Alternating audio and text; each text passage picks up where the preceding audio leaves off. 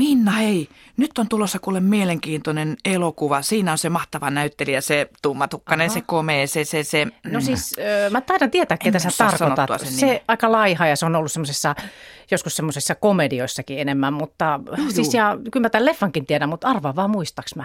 No ei, ei, ei nämä nimet ei nyt tuu. No, tää on tällaista. Tiedän monia, joilla on muistinsa menettänyt äiti tai isä tai isovanhempi.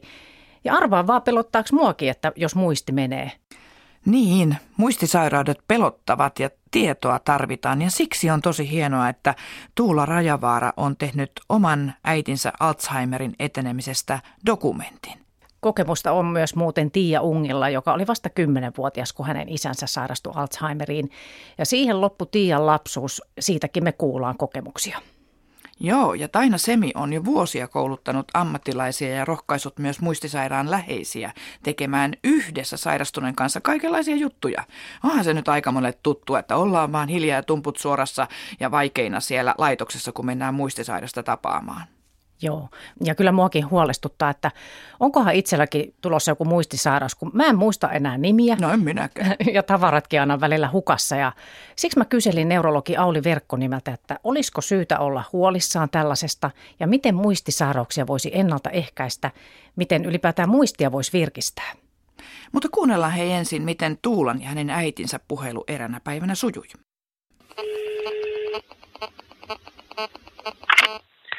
Tuula.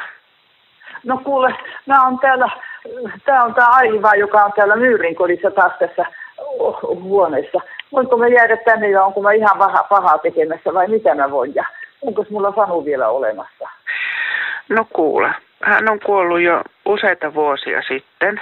Just joo. Ja no sulla niin. on äh, muistisairaus ja sä olet nyt vuoroviikko-osastolla ihan ihan oikeassa paikassa ja sulla ei ole mitään hätää. Ja sun No siis- olan yli laukusta löytyy sellainen paperi, jo- jossa lukee, että Ailin muistilappu itselle. No missähän mulla on, mulla on nyt nimittäin hidä, ihan vaan semmoinen pieni punainen laukku tässä. Ja Sen sisällä Kato- just. Aha, aha, hetkinen, tuolla ai muistilappu itselle. Ja tässä katot. Ja sit mä saan olla ihan rauhassa ja jäädä tänne ja mennä iltapalalle ja nukkuu tässä ja semmoista. Joo. Sulla on oma huone siellä. Niin, niin, niin on. Ja täällä on näitä kaikenlaisia valokuviakin jo seinillä ja, ja semmoista. Mutta nyt puhuttiin Mhm. vaan, että mä oon nyt tehnyt jotain pahaa, kun mä oon tänne tullut. Mutta enkö olekaan tehnyt. No et. Miten sulla semmoinen ajatus tuli? No en, tiedä nyt, missä se nyt kaikki tuli semmoinen. Mutta nyt mä saan ja katsoa, onkohan tuolla vielä ruokaa sitten ja, ja semmoista. Ja, ja mennä sinne ja olla täällä yötä ja katsoa aamuun ja semmoista. Onko näin? Joo. Ei ole mitään hätää. Joo. Ja, ja se oli nyt Tuula, joka mulle vastasi siellä, niinkö? Joo, mä oon sun tytär. Tuula Rajavaara, miten usein äitisi soittaa sinulle tuon tyyppisiä puheluita? No kyllä niitä saattaa joskus tulla ihan yli viisikin kappaletta päivässä. Me käydään niin kuin perusasioita läpi ja hän haluaa varmistaa asioita multa.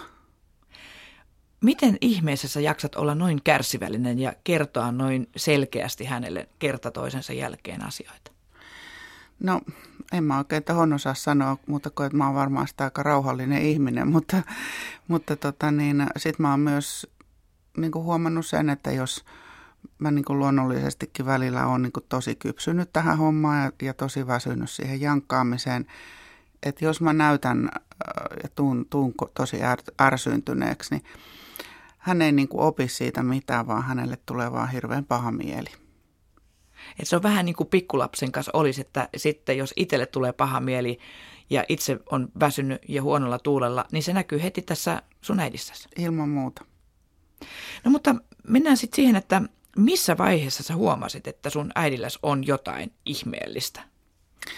No siitä on nyt jo kahdeksan vuotta aikaa ja tota, mun äiti on aina ollut kirjallisesti hyvin lahjakas. Hän on kirjoittanut aina ja lukenut aina paljon ja kaikki suomen kieleen liittyvät asiat on ollut tosi itsestäänselviä. Ja sitten mä huomasin, että hän alkaa hapuilemaan. Ei oikein löydä sanoja ja, ja on jotain outoa ja silloin mulla alkoi hälytyskellot soimaan ja mä oon sitten vienyt hänet jo hyvin aikaisessa vaiheessa tutkimuksiin ja sieltä paljastui sitten alkava Alzheimer ja hän on saanut sitten ihan parasta lääkitystä alusta alkaen, että varmaan siitä osaksi johtuen ja osaksi muuten hyvästä kunnosta johtuen, niin hänen sairautensa on edennyt aika hitaasti. Millainen shokki se oli sinulle itsellesi, kun äidissä todettiin tämmöinen Alzheimer? No ehkä vaan niin kuin jälkikäteenkin mä oon ymmärtänyt sen, että se on niin totta, kun sanotaan, että se on niin kuin, Alzheimer on niin kuin lähimmäisen sairaus. Että kyllä mä sen paljon vakavammin otin silloin alusta lähtien, kun äitihän ei niin kuin tuntenut se, ei se tuntunut miltään, eikä se oikein sitten vielä kauheasti näkynytkään. Että kyllähän siitä tietenkin oli niin kuin, että voi hyvänen aika, näinkö tämmöinen diagnoosi. Mutta eihän sitä niin siitä, siihen tulevaisuuteen niin osannut katsoa. Enkä tietenkään mäkään. Mä, mäkin niin kuin kuvittelin kaiken tapahtuvan hirvittävän nopeasti ja nyt on kaikki on, maailmanloppu on nyt edessä. Mutta ei se sitten ollut sitäkään, että se oli, se on aika kärsivällisen ihmisen sairaus ja kärsivällisen lähemmäisen sairaus, että tarvitaan pitkiä pitkiä hermoja. Kuinka paljon äitisi persoonallisuus on muuttunut ja onko tullut jotain yllättäviä piirteitä esiin vai miten sä kuvailisit nyt tätä äitisi kehitystä tässä kahdeksan vuoden aikana? No, mulla on käynyt hirveä munkki tässä siinä mielessä, että, että monien muistisairautta sairastavien ihmisten persoonallisuus jollain tavalla muuttuu. Ja mun äidin kohdalla ei ole tapahtunut tällaista, että hän on ollut hyvin, hyvin herttainen ja kiltti ihminen aina – ja hän on sitä nyt edelleen. Mutta toi lähimuistin katoaminen, niin se on vaikuttanut sillä tavoin, että ne menneisyyden asiat tuntuu niin kuin läheisimmiltä. Ja tähän todellisuuteen tarttuminen on aika vaikeaa, koska eihän tässä nyt oikein pärjää ilman sitä lähimuistia, niin, niin se on todella se sairaus sellainen, että se laittaa oppimaan sen, että mitä tarkoittaa, että nautitaan tästä hetkestä. Tehdään semmoisia asioita, joita, jotka tuntuu hyvältä. Ollaan yhdessä, halataan. Äh, ihan sellaisia perusasioita. Syödään yhdessä, kävellään. Se sairaus on tuonut myös sellaisen ajatuksen siitä, että mitkä meidän roolit nyt on, että kun ne tuntuu siltä, että nämä menee niin kuin sekaisinkin, ää, tyttären ja äidin roolit. Mä oon ainut lapsi ja se tietenkin vaikuttaa sillä tavalla tähän tilanteeseen, että mulla ei ole ketään, kenen kanssa mä jaan tämän, tämän tota, vastuun ja tämän hoivasuhteen. Mutta kyllä hyvin vahvasti elää mun sisällä se ajatus siitä, että tuo ihminen on hoitanut minut – tuo ihminen on hoitanut mun lapset. Tietenkin mä hoidan häntä. Tästä, kun teit äidistäsi tämän dokumentin, joka on todella koskettava ja hieno kuvaus siitä, mit, mitä kaikkea on tapahtunut teille, niin, niin siinä on yksi hetki, missä sä hyvin kuvaat sitä kirkasta hetkeä, jolloin teillä sitten vähän on kuitenkin sitä huumoria, että kumpi tässä nyt on, niin kuunnellaan se hetki. Tämmöiseksi sitä kuule tuli. Sinä nyt näet, miten... Niin hetkinen, mä en sanoa, että sä on tullut hyvä äiti, mutta mm, sehän on mun tytär. No, mutta Onko sä, mä ollut sulle hyvä äiti? No, sä, sä hoidat mua niin kuin hyvä äiti, niin se on. Sitä se on. Siitä se ei voi muuta tulla, kun se on, se on just niin. Oh, mä, niin. Sä, säkin oot ollut mulle hyvä äiti. voi, voi, voi. Ja tosi kiltti tytär. Siis onko mä sun tytär kanssa kiltti? Me sovitaan niin, että mä oon sun kiltti tytär ja sä oot mun kiltti äiti. Kai okay. niin päin. Tehdään niin. voi, voi, voi. Mitä kaiken kaikkiaan tämä dokumentin tekeminen on sulle itsellesi antanut? No tämä, että mä oon saanut tehdä äh, tästä aiheesta tämän kokonaisuuden, niin se on, tämä on kaiken kaikkiaan merkinnyt ihan vain pelkkää positiivista. Musta tuntuu, että mä teen jotakin, jolla on merkitystä mä oon saanut muuttaa vaikeaa ja kipeätä asiaa niin kuin merkitykselliseksi kokonaisuudeksi ja niin kuin antaa sille uuden sisällön. Ja tämä on nimenomaan se asia, mitä mä oon niin kuin kysynyt mun äidiltäkin pitkin matkaa, että, että kun mä oon siellä Yleisradiossa töissä ja meidän elämäntilanne on tällainen ja meidän arki on arja, aika hurjaa, niin mitä mieltä sä olisit siitä, jos me käännettäisiin sen niin, että jos siitä on jollekin hyötyä tai lohtua, niin että me näytettäisiin meidän arkea, että se ei ole vaan ruusulla tanssimista, vaan se on myös aika hurjaa ripaskaa piikeillä välillä. Ja mun äiti on aina sanonut, että kyllä, ehdottomasti hän haluaa näin. Hän haluaa näyttää sen tuli mitä tuli. Kiitos siitä teille molemmille ja jaksamista sinulle äitisi rinnalla. Kiitos.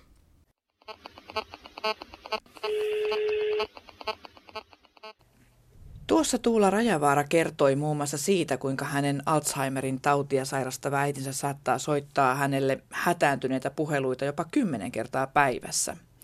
Sinä, Taina Semi, olet hoivatyön ammattilainen, koulutat ammattilaisiakin kohtaamaan muistisairaita ihmisiä, niin miten sinä meille läheisille sitten neuvoisit tässä tilanteessa? Millä tavalla voi esimerkiksi olla kärsivällinen ja mitä ajatella niistä kymmenistä puheluista? No nyt tuossa tapauksessa niin hänen äidillään niin tämä puhel- puhelimella soittaminen on se turva, turvallisuuden tunteen tuottaminen ja toisaalta se myös on tällä hetkellä hänen yksi voimavara, että hän pystyy soittamaan.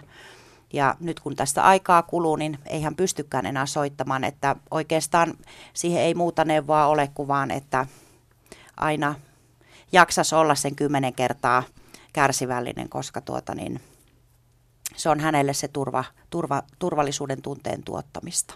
Ja hän ei todellakaan muista, että hän on esimerkiksi tunti sitten tai puoli tuntia sitten soittanut. Siinä se nimenomaan ei, se lähimuisti menee. Ei, lähimuisti menee varsinkin Alzheimerin taudissa, että, että se tässä onkin tässä esimerkiksi vuorovaikutuksessa ja kohtaamisessa, että kun tehdään esimerkiksi niitä minimenttitestejä, että paita ruskea vilkas sano hetken päästä. Että jos ihminen, muistisairas ihminen muistaa vain yhden sanan, niin sillä on silloin merkitystä siinä kommunikoimisessa.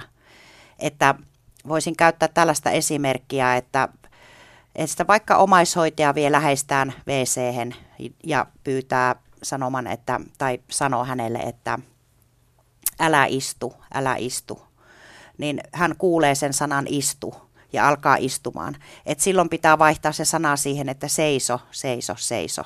Eli tosiaankin niin sinne se lähimuisti kun menee, niin se siellä muutaman sekunnin pysyy ne ajatukset.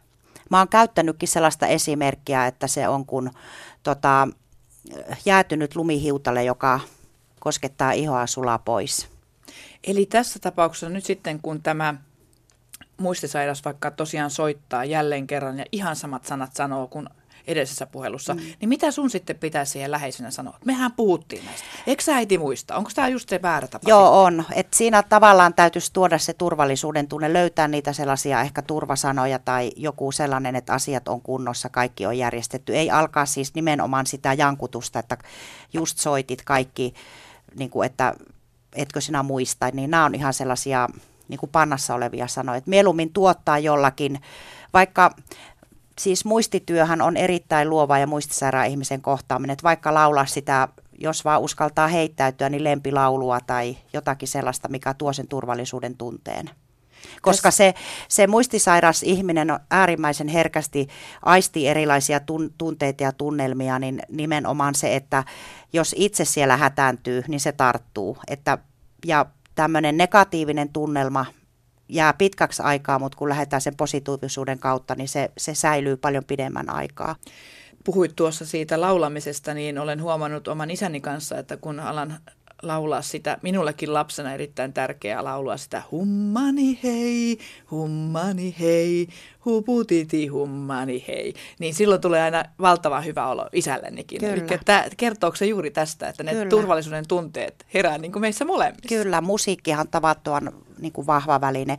Ja mä oikeastaan kannustasikin, että jos vaan isän tai äidin tai puolison lempimusiikista tietää, niin rakentaa tällaisen akustisen elämäntarinan, jonne nyt kun on nämä Spotify ja kaikki hienot systeemit, niin sellaiset listat, jonne voi myös liittää niitä äänimaisemia, vaikka puron solinaa tai sinkkisankon kylkeen suihkaavaa maidon ääntä tai mitä muuta tahansa äänimaailmaa. Mutta niitä lempilauluja ja ihan lapsuudesta kaikkiin elämän käännekohti, jos vaan tietää, niin semmoinen musiikki soimaa muutenkin, että se siellä kotona voisi olla, että – varsinkin sitten, jos tulee pesutilanteisiin haasteellisuuksia ja muita, niin niitä, niitä sen voi rapsauttaa päälle sen toivelistan ja niitä kuunnella.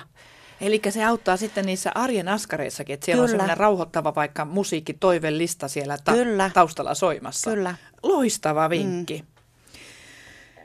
Mitä sitten, jos ajatellaan sitä persoonaa, niin useinhan sulle tulee sellainen olo, että hei, että mihin katosi se mun rakas äiti tai rakas isä, minne se mummi, mik, kuka tämä on tämä ihminen nyt, niin pitäisikö sitä sitten haikailla sen perään sen, joka on, jonka on menettänyt, vai millä tavalla tähän eh, muistisairaaseen läheisensä pitäisi niin jotenkin uudelleen tutustua, tai mitä sitä pitäisi sitä persoonasta ajatella?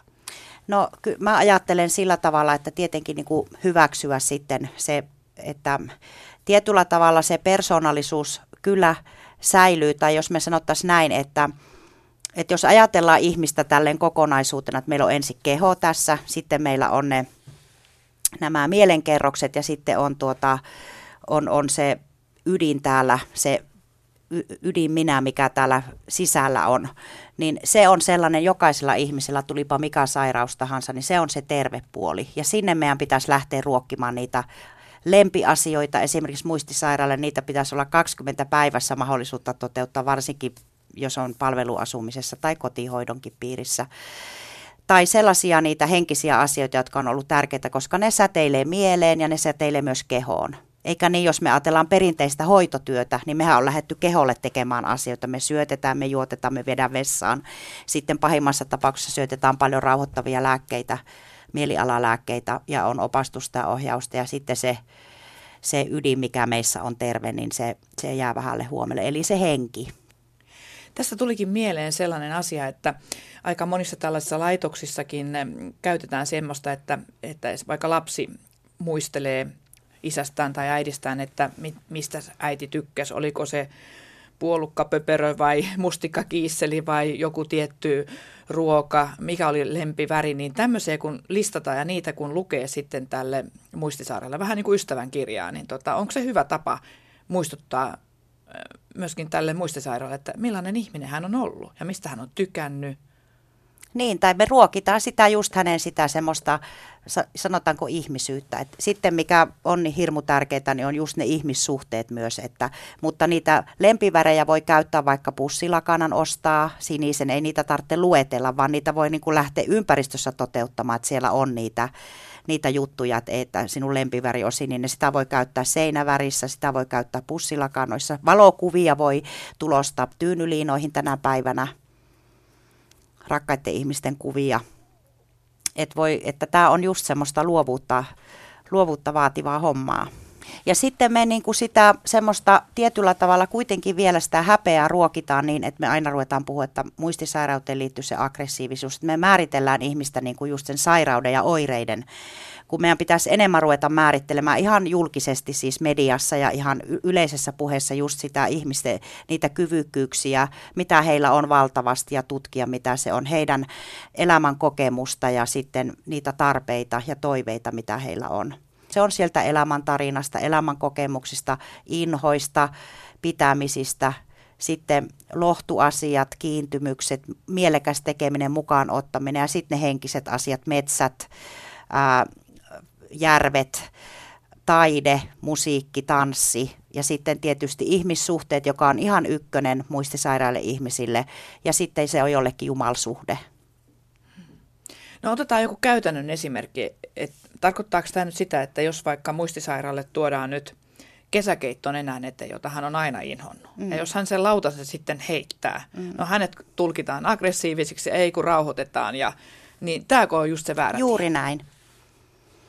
Tai, tai joku arvomaailma, että me oli yksi semmoinen esimerkki, oli tällainen Teppo, joka joutui hoivakotiin ja hän ei suostunut ruokailuaikana istumaan pöydän ääreen. Ja tota, hoitajat yritti häntä istuttaa ja istuttaa. Ja sitten hän, hänet, hänet vietiin sitten omaan huoneeseen, kun hän ei siellä yhteisissä tiloissa suostunut ja menetti tämän sosiaalisen kontaktin sitten. No kerran vaimo tuli sitten katsomaan ja näki tämän, että hoitajat yrittää istuttaa ja Teppo vaan kieltäytyy. Niin hän meni hoitajien luo kuiskasi korva, että istuisitteko itse ensin, että Teppo ei ole koskaan tottunut istumaan pöytään ennen naisia. No niin, Eli hyvät arvomaailma, tavat. niin hyvät tavat, ne myös säilyy. Pahinta, mitä me voidaan tehdä, niin on tosiaankin ohi katsoa ja olla huomaamatta ja, ja eikä kuunnella, että vaan tehdään niin kuin, käytetään sitä valtaa väärällä tavalla. No missä vaiheessa sitten, kun jos nyt vaikka puhutaan tällaista kohtaamisesta, että muistisairaus on mennyt jo niin pitkälle, että kotona ei enää pärjää ja mennään katsomaan läheistä sinne laitokseen ja se on vähän pelottava paikka, on vaikka lapset ja lapsen lapset siinä porukalla. Ei oikein keksitä, että no mitä sille mummille tai vaarille enää nyt puhutaan, niin tota, mitä sä sanoisit tässä tilanteessa? Onko parempi vaan koskettaa ja olla hiljaa vai jutella jotain? No joskus voi olla parempi ihan vaan olla hiljaa ja kosketella, sit voi kuunnella niitä lempilauluja ja sitten esimerkiksi niin mä oon sanonut, että voisi tuoda, tuoda, kun me on pietty omaisillekin tällaisia iltoja, niin on sanottu, mä oon pyytänyt, että mitkä teille on tärkeitä asioita omassa elämässä. Että kertokaapa kolme semmoista tärkeää asiaa, mikä on teille itsellenne. Ja sitten mä oon sanonut, että tuokaa niistä jotakin tänne, kun tuutte seuraavan kerran vierailulle. Sieltä puutarhasta voi tuoda niitä yrttejä tuoksuteltavaksi, että semmoinen esimerkiksi viiden aistin kokonaisvaltainen ilottelu on tosi tärkeää. Antakaa äidin harjata teidän hiuksia, touhuilla yhdessä, mennä ulkoilemaan. Tuota, eh- yhdessä paikassa niin tytär tuli isänsä sihteeriksi, kun hän ajatteli, että hän oli tämmöinen iso johtaja, niin tytär oli aina isänsä sihteeri, hänellä oli vihko ja hän kirjoitteli asioita sit sinne vihkoon. Eli- Ja sitten voi kuunnella rakkauslauluja, mitkä on ollut parille sopi, aviopareille sopivia. Et kyllä niitä ideoita on. Ja musta oli hirveän ihana, niin tota, yksi muistisairas mies niin kirjoitteli rakkausrunoja vaimolleen. Ja niitä luettiin sitten, kun hän tuli käymään. Ihanaa. Mutta tämä nyt tässä jäi mieleen tuo, että tytär voi olla sitten vaikka sihteerinä, niin eh, se on, voi olla ihan kova paikka, jos se omainen ei sua tunnista tai sotkee mm. sinut. Olet vaikka tytär ja isä luuleekin, että olet sihteeri tai, tai sillä tavalla, että, että kuinka paljon siinä on sitten itsellä nielemistä, että olet unohtanut minut. No toihon on antanut ainakin minulle eräs erään muistisairaan naisen aviomies erittäin hyvän opin, että kun heillä poika oli, ettei halua tulla äitiä katsomaan, kun ei tunnista, niin hän oli pojalle sanonut, että mun, mutta tunnistathan sinä äidin. Hmm. Ja muuta neuvoa ei voi antaa, että, että se on kova paikka, mutta, mutta, mutta se aina pitäisi muistaa, että vaikka äiti ei tunnista, niin minä tunnistan äidin. Tässä on tässä sinun kirjassasi olet tehnyt tällaista sarjaa ja siinä ensimmäinen kirja tässä sarjassa on Mieleen tatuoitu minuus, niin, niin tämä minuuden tunteen säilyttäminen, kuka kertoisi minulle, kuka minä olen, niin kuinka tärkeää se on sitten juuri vielä muistisairaalle tavallaan hahmottaa edes jollain lailla, kuka minä olen? No on se tärkeää, että sitä identiteettiä tuetaan just niillä sellaisilla tutuilla asioilla, mitkä on ollut tärkeitä ja, ja tuota, niitä etsitään ja kerätään ja niitä tuodaan sitten siihen arkeen. Just niillä lempiväreillä, lempivaatituksilla. Jos mies on tuttunut, tottunut pukuun pukeutumaan, niin hän saisi sitä pukua pitää, eikä laitettaisi sitten jotakin röhnäsiä verkkareita jalkaan. Et se on tosi tärkeää.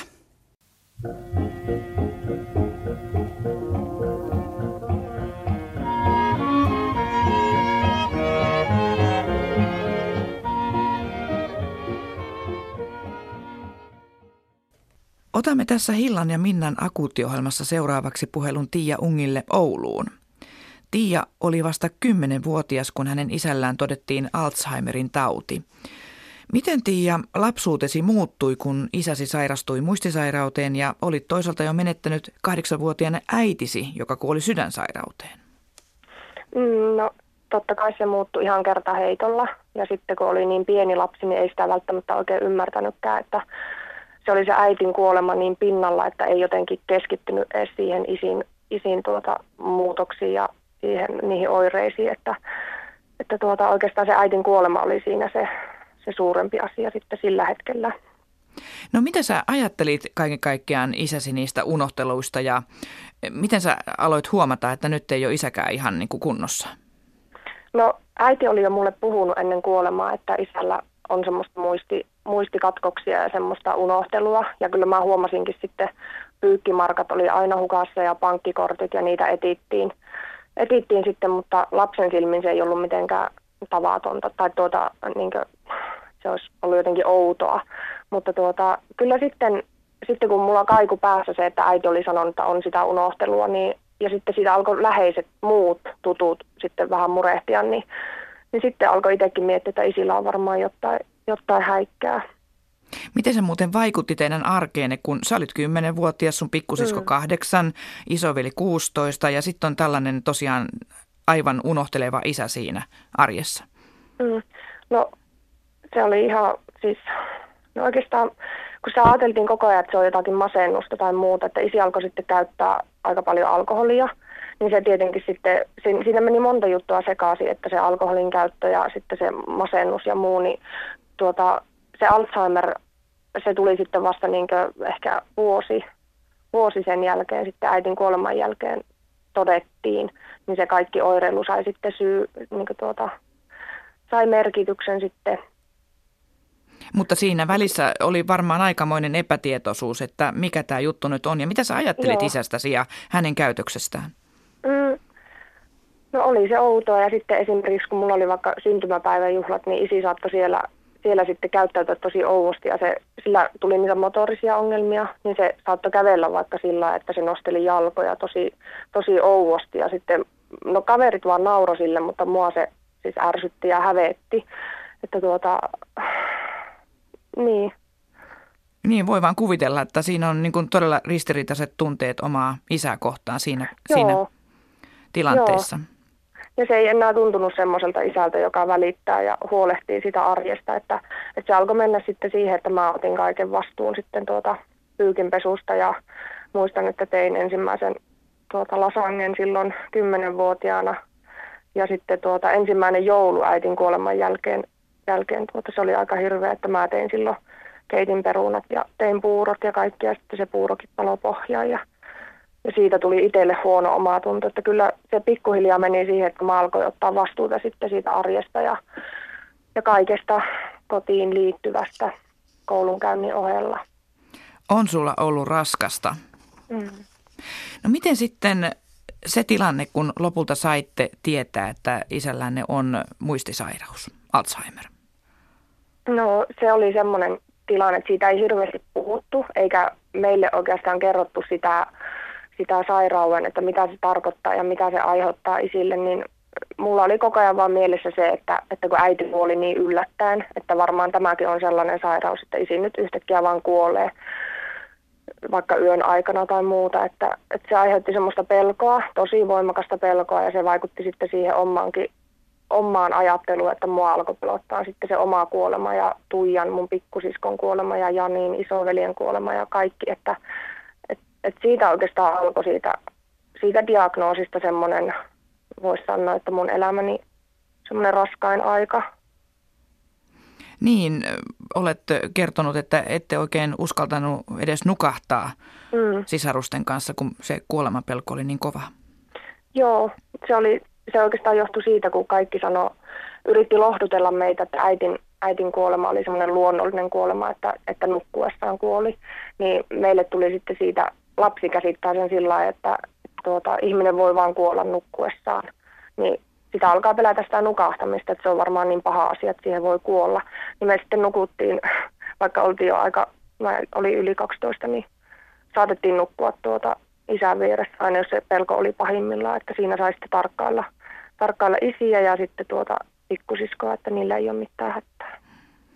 Eli tässä tavallaan, kun teitä yritettiin säästää ja, ja mahdollisimman vähän sitten selitettiin niitä varsinaisia syitä äitisi kuolemalle tai isäsi sairaudelle, niin se toimikin päinvastoin, että olisitte ilmeisesti kaivaneet ihan selkeää lisää tietoa. Mm, joo, ja semmoista faktatietoa, niin ihan semmoista, että mit, mitä se oikeasti tarkoittaa. Ja ihan siis lapselle voi, tai ei nyt 12-vuotias ole niin pieni lapsi enää, että se ei ymmärtäisi, niin sille voi kertoa ihan siis ihan sairauden eri vaiheista ja, ja että mitä se kuolema tarkoittaa, vaikka se on monelle aikuisellekin vaikea asia, mutta koittaa jotenkin selittää, että se lapsi ei ala mielikuvituksella täyttää niitä aukkoja.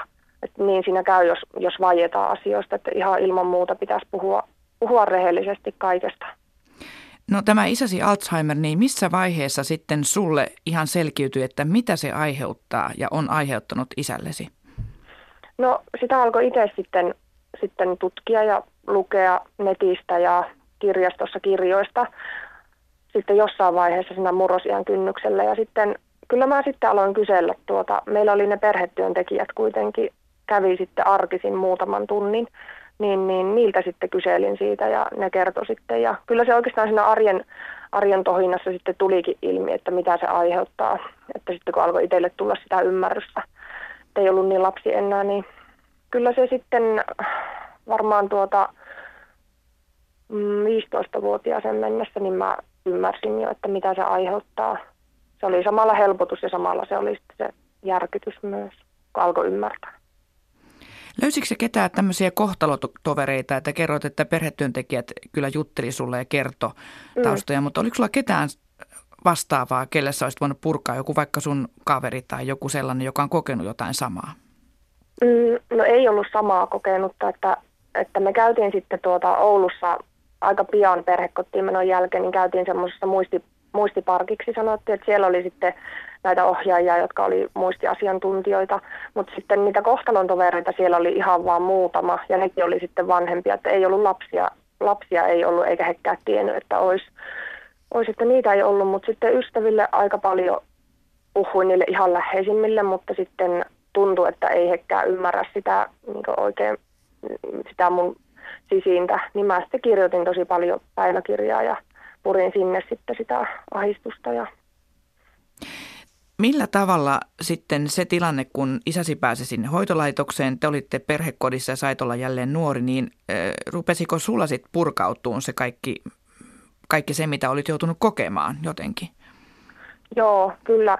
Oikeastaan se, se jotenkin vaikuttaa, että kun ihmisellä on, on niin paljon kannettavaa, niin se keho alkaa oirehtia, että jos sitä ei puraa sillä sanallisesti, niin se keho, keho alkaa jollain tappaa näyttää se, että nyt on jotakin jotakin suurta, suuri möykky siellä, niin mulla se tuli iltaisin, kun mä yritin nukahtaa, niin se kuoleman pelko, että se oli jotakin ihan hirveätä.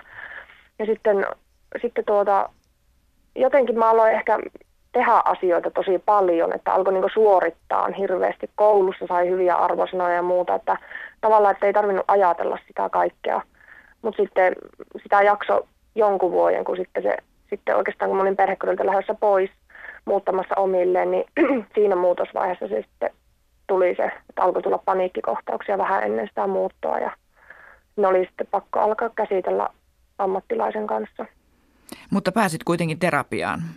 Joo, pääsin, että ihan kaiken kaikkiaan kävin, kävin seitsemän vuotta terapiassa. Aloittelin siellä Utajärvellä psykiatrisella sairaanhoitajalla ja sitten, tuota, sitten kun muutin Ouluun, niin pääsin sinne, että aika pitkään sinne joutui jonottaa, mutta mä luotin, että kyllä mä sinne pääsen, pääsen ja se on kyllä auttanut valtavasti. Hyvä, sä oot nyt 24-vuotias. Miten, miten voit mm. tällä hetkellä?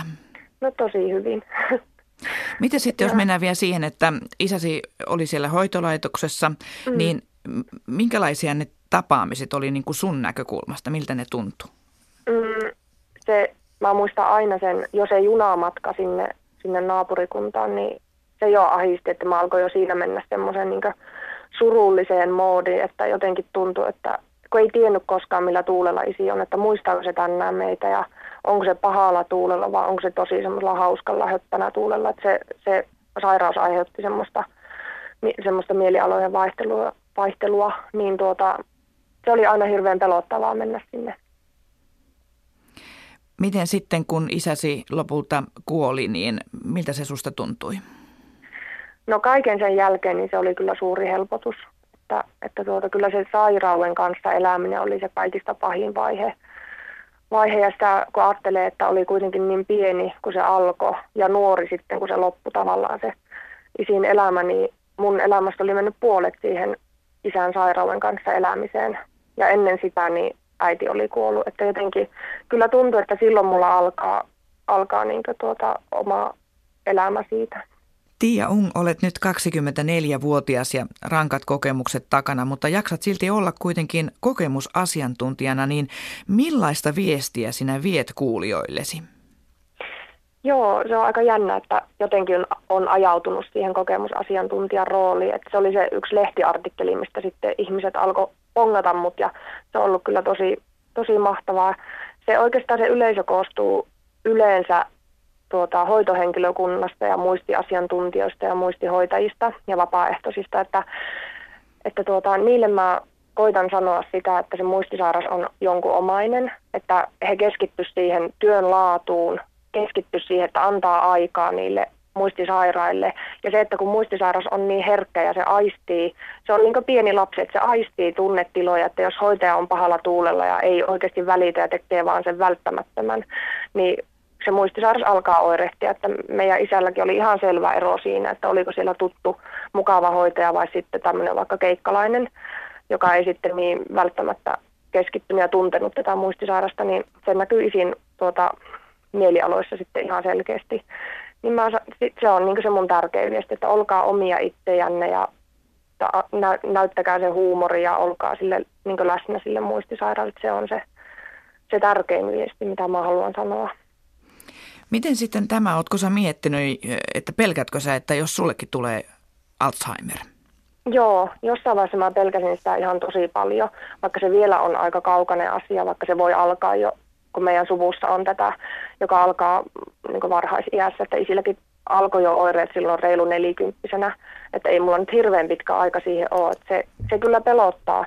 Mutta sitten tavallaan kun tästä on tullut, tullut tämmöinen, että mä saan kertoa tästä eri medioille ja käydä jut, niin kertoa luentoja pitämässä ja tuota, niin esityksiä siitä, siitä isän sairaudesta, niin se jotenkin, jotenkin tavallaan, en sano, voi sanoa ehkä, että kiehtoo, mutta tavallaan, että itse kokisi sitten sen samaan ja on kuitenkin elämän työnsä ehkä tehnyt puhuakseen siitä ja kertoakseen siitä ja haaveissa on kirjoittaa kirjaa ja tehdä dokumentti siitä aiheesta, niin, niin jotenkin en, en mä sitä enää pelkää sillä samalla tavalla, että ehkä se ei mulle ole niin hirveä asia sitten, sitten että se voi olla oikeastaan aika ihanaakin elämää, ei sitä voi tietää. Kiitos sinulle Tiia Ong ja oikein hyvää jatkoa opintoihisi ja sitä dokumenttia odotellessa. Joo, kiitos.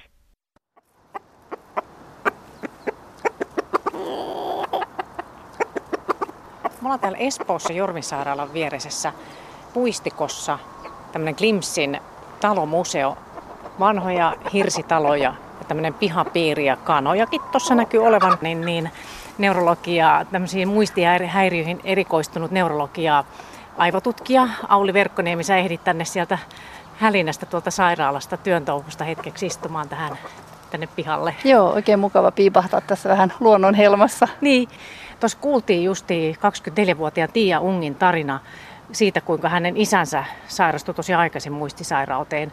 Ja, ja siinä kävi ilmi, että Tiia itsekin pelkää, että sairastuu. Mm. Ja tämä on hyvin yleistä. Mäkin pelkään, Kyllä, siis kun mä muistan nimiä. Ja tämä on aika yleistä, että kun me unohdetaan nimiä ja muutenkin ollaan hajamielisiä, että miten huolissaan meidän pitäisi olla tästä? Joo, se on aika tavallinen oire siis ihan työikäisillä ja nuorilla ihmisillä, että tulee ajoittaisia muistihäiriöitä. Niitä tulee paineenalaisena, kun on vähän stressaantunut tai väsynyt. Mutta äärimmäisen harvoin siis nuorilla ihmisillä tai keski-ikäisillä esiintyy varsinaisesti tämmöisiä dementoivia muistisairauksia, koska ne on sairauksia, jotka merkittävästi lisääntyvät siinä 70-75 ikävuoden jälkeen. Mutta sekin on kyllä hirveän tavallinen tilanne, että silloin kun nuori ihminen tai keskikäinen joutuu huolehtimaan siitä omasta vanhemmastaan, jolla on dementoiva sairaus, niin se, se huolestuneisuus kasvaa ja, ja monesti sitten tota, nuori tai, tai keskikäinen niin kuin miettiikin sitä, että onko tämä myös minun tulevaisuuteni sitten. Kyllä. Mistä se mahtaa johtua, että kun se on niin yleistä, että monet nauraa työpaikoilla sun muualla, missä vaan, että kun nimet ei muistu mieleen ja on tosiaan mm. semmoista että vaikka naurattaa, niin vähän oikeasti huolestuttaa. Niin mistä se johtuu, että me ei muisteta tuommoisia mm. asioita? Semmoinen niin hyvälaatuinen nimimuistin heikentyminen, niin, niin se on ihan, ihan tavanomaista ja se, se ei ole niin kuin mikään sairauden merkki. Että jo keski se nimimuisti hiukan heikkenee. Ja tietysti se on tarkoituksenmukaista. Ei meidän ole tar- tarkoituskaan muistaa ihan kaikkea. No hyvä. Eli tavallaan, että se osa sieltä pyyhkiytyy pois sellaisista, sellaisista asioista, joita ei tarvita. Niin se on ihan tarkoituksenmukaista. Miksi meillä sitten niin kuin keski-ikäisillä ja nuorilla ihmisilläkin esiintyy muistihäiriöitä? Varmaan se, että et, et, ihmisillä on valtavat työpaineet. Ne, joilla on työpaikka, niin he tekevät usein kahden tai kolmen henkilön työt. Ja ihan se tulee sitä ylikuormituksen kautta. Se ylikuormitus on keski-ikäisillä ja nuorilla se yleisin syy, mikä sitä muistia vie. Se, se vie sitä muistikapasiteettia sitä kautta, että keskittymiskyky herpaantuu mm. muun muassa. Ja sitten on ihan siis monesti ihan univajettakin saattaa olla mielialan alavireisyyttä, ihmissuhdeongelmia siellä taustalla, jotka kuormittaa ja vie sitä henkistä kapasiteettia. Sitten on tämmöisiä hormonaalisia tilanteita, varsinkin naisilla, erityisesti sitten tota, niin kuin menopaussiin liittyen eli vaihdevuosiin liittyen se unenlaatu heikkenee hormonaalisten muutosten kautta ja sitten sitä kautta päivällä on väsyneempi ja silloin ei saa sitä koko muistikapasiteettia käyttöön. Ja siihen, sitä pitää hoitaa sitten gynekologisin keinoin, eli sitä hoidetaan sitten hormonihoidoilla. Mitä sitten voisi tehdä, että jos on semmoinen olo, että ei, ei pysy asiat mielessä, vaikka työikäisellä, niin onko jotain niin. keinoja? No ensimmäinen on varmaan se pitää pysähtyä ja miettiä, että miten mä voin vähentää niin kuormitusta stressiä, jos, on, jos siihen pystyy vaikuttaa työstressiin tai ihmissuhdekuormitukseen, että jos niihin on mahdollista vaikuttaa. Ja sitten tietysti elintavat muuten, että tupakoinko, käytänkö liikaa alkoholia, nukunko riittävästi. Ja sitten tietysti, jos niin nämä asiat on tarkistettu ja, ja tota, sitten on niin selkeästi tunnistettavissa esimerkiksi, että että on ylikuormitettu töissä, mutta sille asialle ei nyt mahda mitään, että saa työpaikkansa pidettyä, niin sitä on nyt jaksettava Niinpä. tässä vielä puoli vuotta. niin sitten ihan konkreettisesti käyttää sitten erilaisia elektronisia muistiapuvälinettä tai, tai tota, kirjoittaa ylös. Ja sitten se, että niin kuin tavallaan käyttäytyy hetken aikaa sillä tavalla vähän pedantisti, eli että laittaa avaimet aina tiettyyn paikkaan ja kännykän aina tiettyyn paikkaan, niin se helpottaa sitä arkea. Joo, Joo. tyyliin, että itsekin ja on kuullut muitakin, että yrittää mennä työn portista sisään jollain bussilipulla tai avata mm. kotiovea jollain työpaikan kulkukortilla, tämän tyyppistä. Niin, kyllä, kyllä. Ja, si- ja sitä tosiaan täm, tämmöisiä kömmähdyksiä sattuu kyllä ihan nuorille ihmisillekin. Joo. Ei ole syytä olla huolissa. Mitä sitten tämmöiset ristikot ja sudokut ja tämmöisiä joo, aina puhutaan, joo. se on nyt kaikki hikenä tekee, ettei joo, vaan sairastu muista Joo, se on totta. Ne, aina ne sanaristikot niin kuin mainitaan sellaisena äh, niin kuin e-, ehdottoman tehokkaana, mutta tietysti eihän niissä mitään pahaa ole. Ihan mm. hyvä konsti, jos on kielellisesti lahjakas ja nauttii siitä, mm. ja, ja tota, tai jos ei olekaan kielellisesti lahjakas, niin haluaa treenata sitä osa-aluetta, mutta se ei toki ainoa, niin kuin millä voi muistia treenata, vaan siis muistia voi treenata soittamalla, laulamalla, tanssimalla, ää, sosiaalisella kanssakäymisellä, erilaisilla kulttuuririennoilla, liikunnalla. Et, et, et se ei ole kauhean... Niin kuin, se ei ole kauhean yksipuolista, että, että muistia, ja muistissa on erilaisia osa-alueita, on näkömuisto, kuulomuisti ja, ja tota, että siinä on lukuisia tapoja treenata muistia. Että se, ei ole, se ei ole onneksi niin yksitoikkoista sudokun vääntämistä, vaan, niin. vaan se on hyvin monipuolista. Tosi, toi kuulostaa Joo. tosi mukavalta, tosi monipuoliselta. Joo. Mitä mieltä Auli Verkkoniemi olet tämmöisenä aivotutkijana ja neurologina, niin tietokonepeleistä, siinähän on joskus semmoisia muistia vaativia. Miten, miten niissä on Joo, no ne on kyllä ihan, ne on ihan hyviä. Niitä käytetäänkin jossain määrin esimerkiksi neuropsykologisessa kuntoutuksessa. Että kyllä ne, ihan, ne on ihan tehokkaita, riippuu tietysti pelissä. Että kovasti niin kuin tietysti perehtyä, että minkälainen on sitten semmoinen peli, jota jaksaa tehdä, joka tuottaa mielihyvää. Että näissä on mun mielestä oleellista se, vähän sama kuin liikunnassakin, että ei voi hampaatirvessä harrastaa sellaista, mistä ei yhtään pidä, vaan siinä pitää olla se ilo mukana. Niin silloin niin. se on tehokasta. Niin, niin, niin. justiin, ettei niin, niin, niin. tiukkana. Miten sitten, onko, kun puhutaan just, että et, et tai mä jotenkin itse mietin, että onko meillä joku tietty resurssi tuolla päässä, että sinne mahtuu se tietty määrä muistia. Mm. Onko siinä jotain tämmöistä, että vaikka mitä tekisi, niin ei sinne mahdu enempää? No, tai no tota, se on hyvin yksilöllistä ja se on elämäntilanteesta riippuvasti, jos on pienet lapset, jotka valvottaa yöllä esimerkiksi, niin, niin siellä ei ole kauheasti sitä ylimääräistä kapasiteettia. Sitten vaikuttaa, niin, joo, niin, että tota, mutta että onhan se näin, sama fyysiselle puolelle, että usein ne ihmisen kapasiteetti on hirveän paljon suurempi kuin mitä me kuvitellaan. Mutta jossainhan se tulee tietysti vastaan, että, että samalla lailla kun joku psykosomaattisesti oireilee vatsaoireen silloin, kun on liikaa kerta kaikkiaan liikaa vaatimuksia, niin mm. samalla tavalla se voi olla se muisti, joka oireilee. Niin se alkaa tökkiä mm, Se alkaa vakois... tökkiä. Tulee niin sanotusti, mä monesti sanon potilaalle, että on kova levy täynnä. Noniin. Ja se on sellainen, mikä ainakin insinööreille he ymmärtävät on hyvin, että niin, Kyllä. että niinhän siinä sitten käy. käy. Joo. Siinä on niin vaikea tehdä sitä deletoi-juttua, kun anna tietokoneelle. Ei niin. pysty niin, kuin niin yksinkertaisesti deletoimaan niitä niin, niin, kyllä. ylimääräisiä. Niin me tosiaan ollaan nyt tässä Jorvin sairaalan vieressä ja, ja täällä puistikossa. Täällä muuten menee lentokoneet ja autot ja hurinaa käy melkoista, vaikka ollaankin kaunissa ympäristössä nurmikon ja puiston keskellä. Mutta neurologi ja aivotutkija Auli Verkkoniemi ehdit täältä äsken hetkeksi tänne istumaan työn touhuista, niin jatketaan hetken vielä. Mistä merkeistä sun on sun mielestä olisi syytä oikeasti huolestua, että nyt on mentävä tutkimuksiin, jos on? No varmaan siitä, että jos niin näitä muistihäiriöitä alkaa olla sitten useita kertoja viikossa ja jos ne niin vaikeuttaa sitä päivittäistä selviämistä joko työssä tai, tai kotona.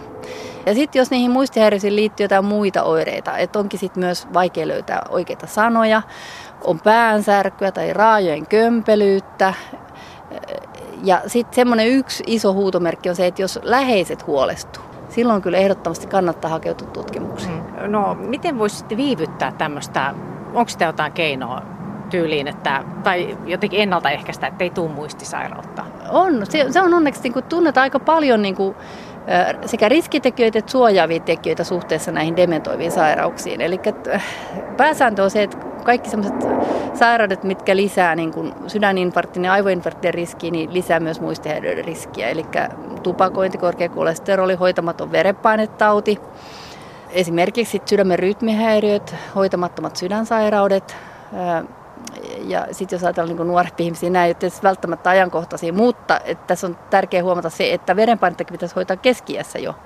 Ja sitten liikunta on siis sellainen, joka kannattaa kaikissa, kaikissa ikäryhmissä. Terveellinen ravinto, tupakoimattomuus ja alkoholia ei saisi käyttää missä tapauksessa liikaa. Sitten tämmöiset urheilulait, jossa tulee pään toistuvia vammoja, ne on erittäin haitallisia. Eli sitten jos niitä haluaa harrastaa, niin, niin tota, sitten pitäisi ainakin olla kypärä.